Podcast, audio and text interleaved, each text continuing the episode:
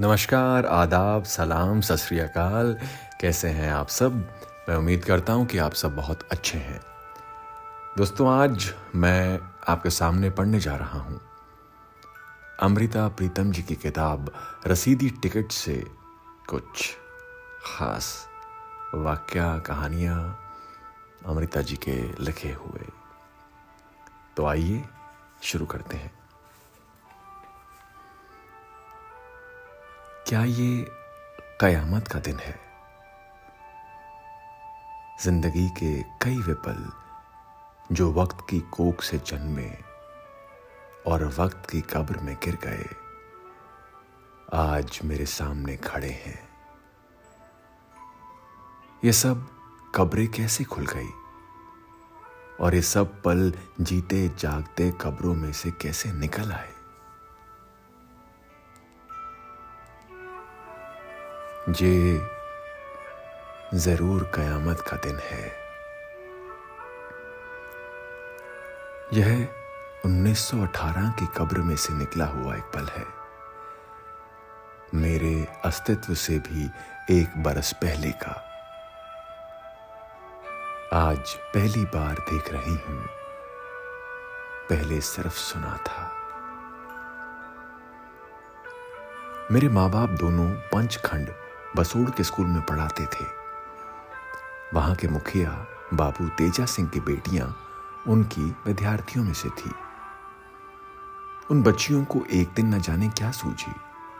दोनों ने मिलकर गुरुद्वारे में कीर्तन किया, प्रार्थना की और प्रार्थना के अंत में कह दिया, दो जहानों के मालिक, हमारे मास्टर जी के घर एक बच्ची बख्श दो। भरी सभा में पिताजी ने प्रार्थना के ये शब्द सुने तो उन्हें मेरी होने वाली माँ पर गुस्सा आ गया। उन्होंने समझा कि उन बच्चियों ने उसकी रजामंदी से यह प्रार्थना की है, पर माँ को तो कुछ मालूम नहीं था।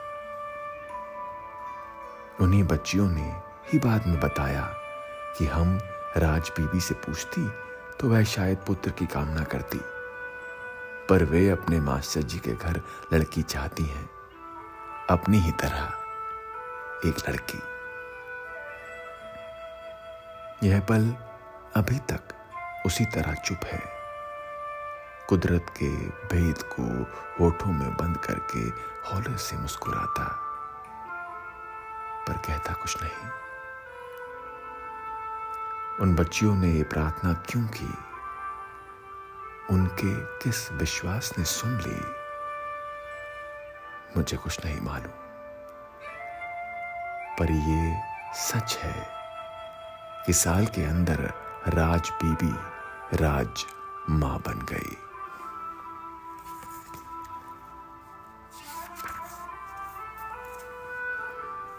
उससे भी दस बरस पहले, समय की कब्र में सोया हुआ एक वह पल जाग उठा है। जब बीस बरस की राज बीवी ने गुजरावाला में साधुओं के एक डेरे में माथा टेका था और उसकी नज़र कुछ उतने ही बरस के एक नंद नाम के साधु पर जा पड़ी थी। साधु नंद साहूकारों का लड़का था। जब छह महीने का था, तब माँ लक्ष्मी मर गई थी। उसकी नानी ने उसे अपनी गोद में डाल दिया था। और अनाज फटकने वाली एक औरत के दूध पर पाल लिया था। नंद के चार बड़े भाई थे और एक बहन पर भाइयों में से दो मर गए। एक भाई गोपाल सिंह घर गृहस्थी छोड़कर शराबी हो गया और एक हाकिम सिंह साधुओं के डेरे में जाकर बैठ गया। नंद का सारा स्नेह अपनी बहन हाकू से हो गया था। बहन बड़ी थी, बेहद खूबसूरत। जब ब्याह हुआ, तब अपने पति बेला सिंह को देखकर उसने एक जिद पकड़ ली कि उससे उसका कोई संबंध नहीं। गोने पर ससुराल जाने की जगह उसने अपने मायके में एक तहखाना खुदवा लिया और चालीसा खींच लिया। गेरुआ बाना पहन लिया। रात को कच्चे चने पानी में भिगो देती और दिन में खा लेती। नंद ने भी बहन की रीस में गेरुए वस्त्र पहन लिए। पर बहन बहुत दिन जीवित नहीं रही। उसकी मृत्यु से नंद को लगा कि संसार में सच्चा वैराग्य उसे अब हुआ है। अपने साहूकार नाना सरदार अमर सिंह सचदेव को मिली हुई भारी जायदाद को त्याग कर वह संत दयाल जी के डेरे में जा बैठा। संस्कृत सीखी ब्रज भाषा सीखी, हिकमत सीखी और डेरे में बाल का साधु कहलाने लगा। बहन जब जीवित थी, मामा मामी ने कहीं अमृतसर में नंद की सगाई कर दी थी। नंद ने वह सगाई छोड़ दी और वैरागी होकर कविताएँ लिखने लगा। राज बीबी गाँव मांगा, जिला गुजरात की थी। अदला बदली में ब्याई हुई, जिससे ब्याह हुआ था, वह फौज में भर्ती होकर गया था। पर उसकी कोई खबर नहीं आई। उदास और निराश वह गुजरावाला के एक छोटे से स्कूल में पढ़ाती थी। स्कूल जाने से पहले अपनी भाभी के साथ दयाल जी के डेरे पे माथा टेकने आया करती थी। भाई मर गया था। भाभी विधवा थी। पर अब दोनों अकेली और उदास एक स्कूल में पढ़ाती थी। एक साथ रहती थी। एक दिन जब दोनों दयाल जी के डेरे में आई। ज़ोर से बारिश होने लगी। दयाल जी ने बारिश का समय बिताने के लिए बालका साधु से कविता सुनाने के लिए कहा। वह सदा आँखें मूंद कर कविता सुना करते थे। एक दिन जब आँखें खोली तो देखा उनके नंद की आँखें राज बीवी के मुँह की तरफ़ भटक रही हैं। कुछ दिनों बाद राज बीबी की व्यथा सुनी और नंद से कहा, नंद बेटा, जोग तुम्हारे लिए नहीं है। ये भगवे वस्त्र त्याग दो और गृहस्थ आश्रम में पैर रखो। यही राज बीबी मेरी माँ बनी और नंद साधु मेरे पिता। नंद ने जब गृहस्थ आश्रम स्वीकार किया अपना नाम करतार सिंह रख लिया। कविता लिखते थे, इसलिए एक उपनाम भी, पीयूष।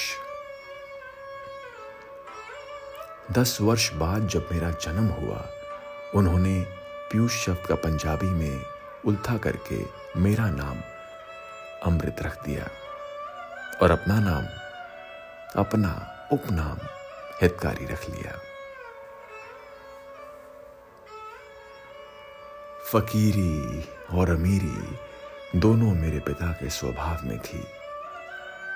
माँ बताया करती थी एक बार उनका एक गुरु भाई, सैंत दयाल जी का एक और चेला, संत हरनाम सिंह कहने लगा कि उसका बड़ा भाई ब्याह करवाना चाहता है। अच्छी भली सगाई होते होते रह गई, क्योंकि उसके पास रहने के लिए अपना मकान नहीं है। पिताजी के पास अभी भी अपने नाना की जायदाद में से एक मकान बचा हुआ था। कहने लगे, अगर इतनी सी बात के पीछे उसका ब्याह नहीं होता तो मैं अपना मकान उसके नाम लिख देता हूँ। और अपना एकमात्र मकान उसके नाम लिख दिया। फिर सारी उम्र किराए के मकानों में रहे, अपना मकान नहीं बना सके, पर मैंने उनके चेहरे पर कोई शिकन कभी नहीं देखी। पर मैंने उनके चेहरे पर एक बहुत बहुत बहुत बड़ी पीड़ा की रेखा देखी। मैं कोई दस ग्यारह बरस की थी। माँ माँ मर गई। वह जीवन से फिर विरक्त हो गए। पर मैं उनके लिए एक बहुत बड़ा बंधन थी। मोह और वैराग्य दोनों उन्हें एक दूसरे से विपरीत दिशा में खींचते थे। कई पल ऐसे भी आते थे, मैं बिलक उठती, मेरी समझ में नहीं आता था मैं उन्हें स्वीकार हूँ या अस्वीकार। अपना अस्तित्व एक ही समय में चाहा और अनचाहा लगता था। खाफिए रदीफ का हिसाब समझकर मेरे पिता ने चाहा था मैं लिखूं। लिखती रही। मेरा ख्याल है पिता की नज़र में जितनी भी अनचाही थी, वह भी चाही बनने के लिए।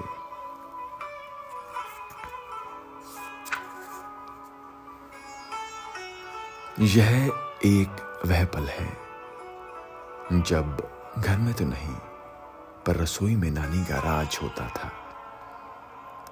सबसे पहला विद्रोह मैंने उनके राज में किया था।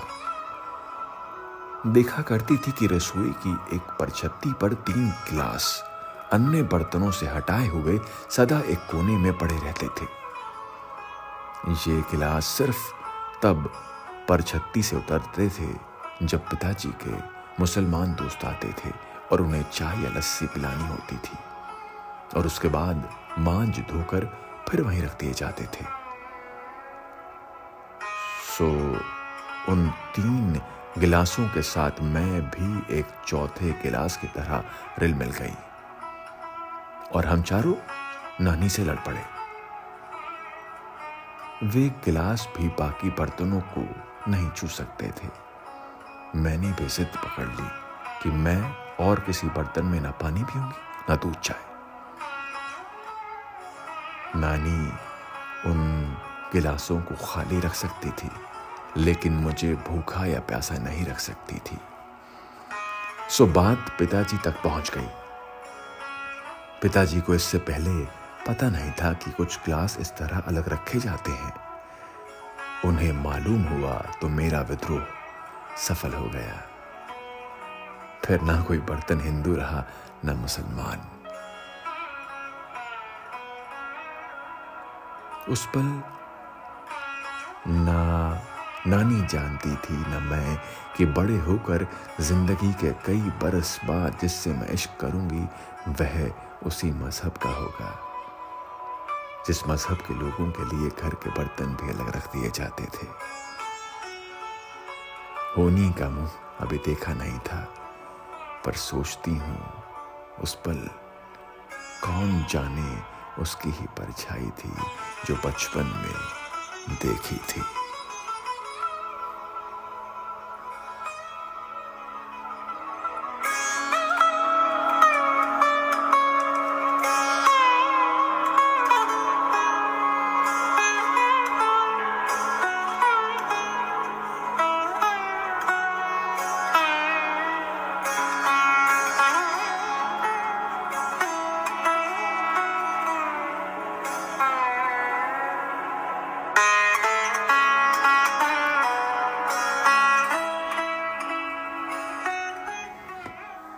दोस्तों, अमृता प्रीतम पंजाबी के सबसे लोकप्रिय लेखकों में से एक थी। पंजाब, भारत के पंजाब के गुजरावाला ज़िले में पैदा हुई अमृता प्रीतम जी को पंजाबी भाषा की पहली कवित्री माना जाता है। उन्होंने कुल मिलाकर लगभग सौ पुस्तकें लिखी हैं, जिनमें उनकी चर्चित आत्मकथा रसीदी टिकट भी शामिल है। अमृता प्रीतम उन साहित्यकारों में थी, जिनकी कृतियों का अनेक भाषाओं में अनुवाद हुआ। अपने अंतिम दिनों में अमृता प्रीतम को भारत का दूसरा सबसे बड़ा सम्मान, पद्म विभूषण भी प्राप्त हुआ। साहित्य अकादमी पुरस्कार पाने वाली भी वे पहली महिला लेखिका है।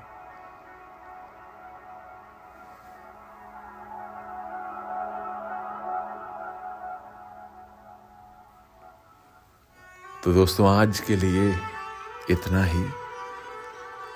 ये जो कारवा शुरू हुआ है, कहानियों का, किस्सों का, प्रेम पत्रों का ये अब रुकने वाला नहीं है।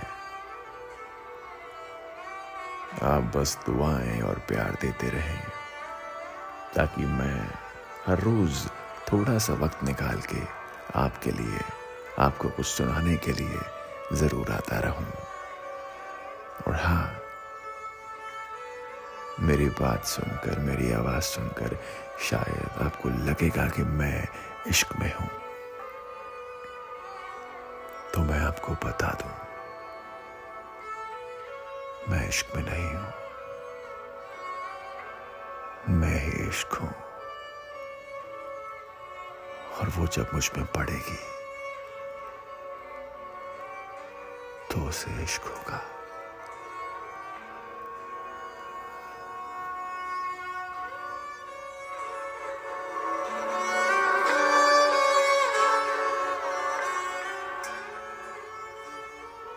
चलता हूँ। ध्यान रखिएगा।